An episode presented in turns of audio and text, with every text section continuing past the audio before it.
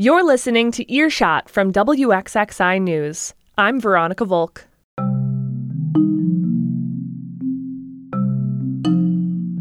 This week, a Rochester couple wants to be an example for affordable, eco friendly living. Our neighbors a few doors down have a baby, and we want her to have a world to grow up in. Plus, as more New Yorkers wait for trial at home, few communities are paying for services to support them.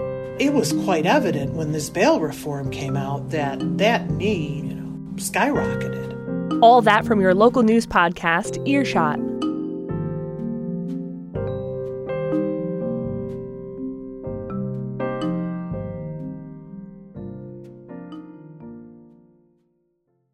Support for Earshot from WXXI News is provided by RocVox Recording and Production, presenting Legacy Cast, audio and video recordings of loved ones telling their stories for posterity. Produced in a full service studio located in Bushnell's Basin. More at rocvox.com. Eco friendly living has gained popularity over the last several years, from the rise of the electric car to the installation of solar panels on private homes. It's not always easy or cheap, but some residents in Rochester are finding ways to make it work. My colleague April Franklin looked into this. She met one couple who are trying to completely offset their carbon footprint. She has this story there were enormous fires following us as we drove out of out of the city to leave crazy. because of the climate disruption. Jasmine Singer and her wife Maurice call themselves climate refugees. They recently moved to Rochester to escape the Los Angeles smog and California wildfires. We studied the New York Times climate change map which actually pointed to Rochester as one of the best cities to move to for long term climate projections. Their home would have to be affordable and eco friendly. In Los Angeles, living there is very expensive just with the energy bills.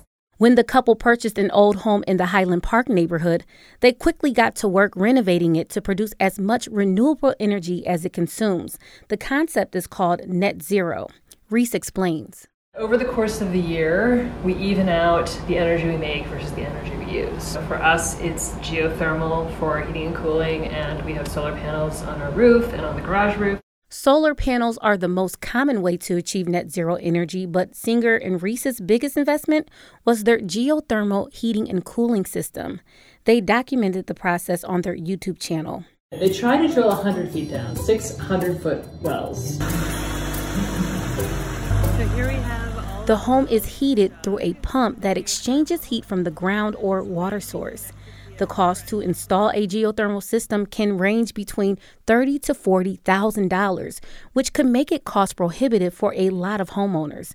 But Reese says they decided to invest in order to save on increasing energy costs. I'm thinking ahead to my fixed income. You know, with my fixed income, I want to know that I'll have no energy bills. For people who can't install solar panels and a geothermal system, there are alternatives for reducing their carbon footprint in the home. Ryan Puckett is a building analyst with Wise Home Energy. Really looking at the energy efficiency of the existing shell of the house, you know, how much insulation is in the home and how airtight the house is, is the first step. Puckett suggests sealing air pockets and installing an air heat pump. He says not every structure will be net zero ready, so it's important to get an assessment. A lot of houses in Rochester, unfortunately, need to just have structural improvements done to the home before they can even start to look at making their house net zero or super insulated.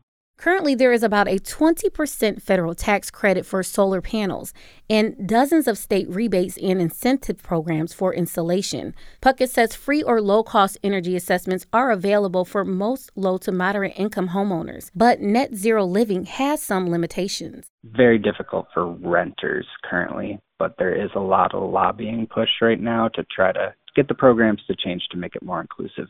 Singer wants to see that change. We were renting, which definitely has its charms, but when we spoke with our landlord there about possibly becoming more eco friendly, he said it wasn't cost effective. Reese says renters are the key, and there should be incentives for landlords to make buildings net zero.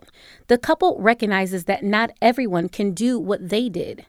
But they want to be an example that it is possible to do your part in preserving the world. Our neighbors a few doors down have a baby who was born the day we closed on this house. Who we love and are close We love to. her. And we want her to have a world to grow up in. You know, like this is is no joke. April Franklin is a reporter and host of Weekend Edition on WXXI.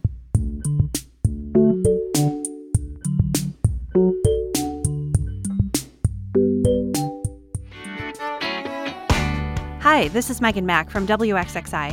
And if you're enjoying Earshot, subscribe to our other podcast, Connections with Evan Dawson. Catch up on discussions about current events, arts, politics, and interesting people. Subscribe to Connections with Evan Dawson wherever you find your podcasts.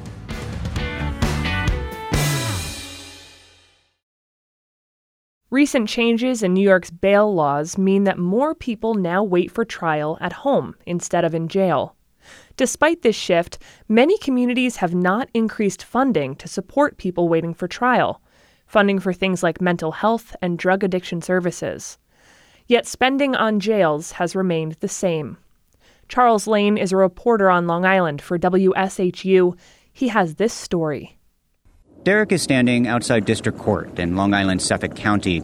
He's trying to explain why he's been arrested so many times. It's a crazy thing, you know, being addicted to things, it just makes you do things that you normally wouldn't do when you're a sober person.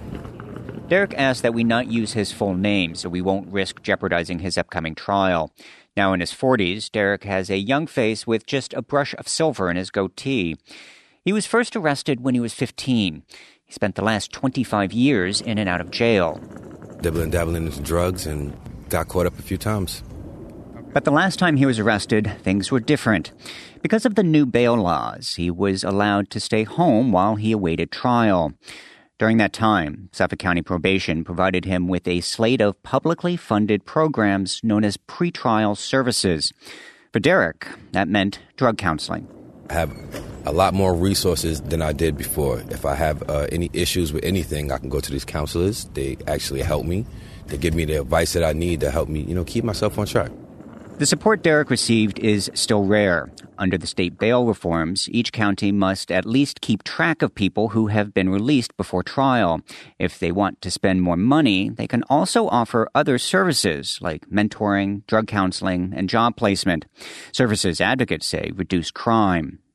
But we looked at the 10 most populous counties in New York, and with two exceptions, we found that funding for the departments in charge of pretrial services hasn't really increased, even though thousands more people are now out of custody and needing support. In Erie County, for example, lawmakers have cut the probation department budget 7% since bail reform was implemented. Michelle Ozowie, the commissioner, says she cut other parts of the budget to meet the demand of bail reform. You kind of shift your funding in the department based on need. But it was quite evident when this bail reform came out that that need you know, skyrocketed. According to interviews, county officials across New York said they expected state funding to pay for the increased cost of pretrial services. So far, that support has been limited, about $4 million a year altogether. In this year's budget, which is due April 1st, Governor Kathy Hochul is promising to increase that to 10 million. Sherilyn Pulver is the chief administrator for Westchester County Probation. Her department used local tax dollars to increase its budget by about 25%, with little help from the state our county has been very understanding and they've prioritized this program because they understand the implications for defendants, their families, and the communities that the defendants live in. She says the $10 million from the state isn't enough. For a state with, with over 60 counties in it, that just does not sound like a lot of money to me. Julian Harris Calvin of the Vera Institute of Justice said more counties should be like Westchester and New York City, devoting new money to recovery programs. There are choices that these counties are making, and they're choosing to not prioritize pretrial services and to prioritize other budgetary lines. One thing Harris Calvin said counties are spending as much as ever on is jail. That's despite the fact that there are about 25% fewer people in jails statewide than there were before bail reform. Kenneth Jones, the undersheriff in Orange County, says because state regulations set minimum staffing requirements, jails can't cut costs by reducing staff. He blames Democrats in Albany. They promised different funding for different things that the counties would be able to do within their own budget because all this money would be freed up. And, you know, they were lying. It was actually sheriffs who opposed changes to the regulations that tried to give local jails more flexibility in staffing. According to public comment, sheriffs were concerned that if counties had too much control, they might cut staff too much, making jails dangerous. Back outside District Court in Suffolk, Derek says he's hopeful the drug counseling he got this time will help him stay clean. Because it gives people like myself the opportunity to actually do right, to provide for their family, and to make change, and to actually become somebody in society instead of sitting behind bars and, and not trying to do anything for themselves. Another service he thinks counties should offer is job placement. A lot of people who are arrested, Derek says, are shunned when looking for work.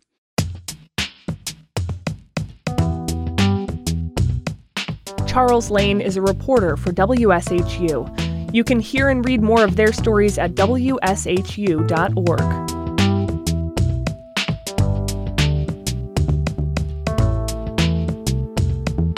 And that's it for Earshot. If you like what you hear, subscribe to the show to get new episodes in your feed every Friday. Rate us and leave us a review while you're there.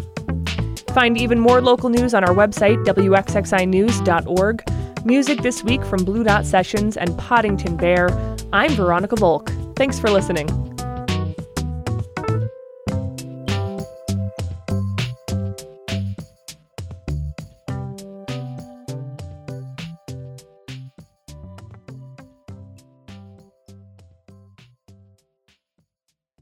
This program is a production of member supported WXXI Public Broadcasting, Rochester, New York.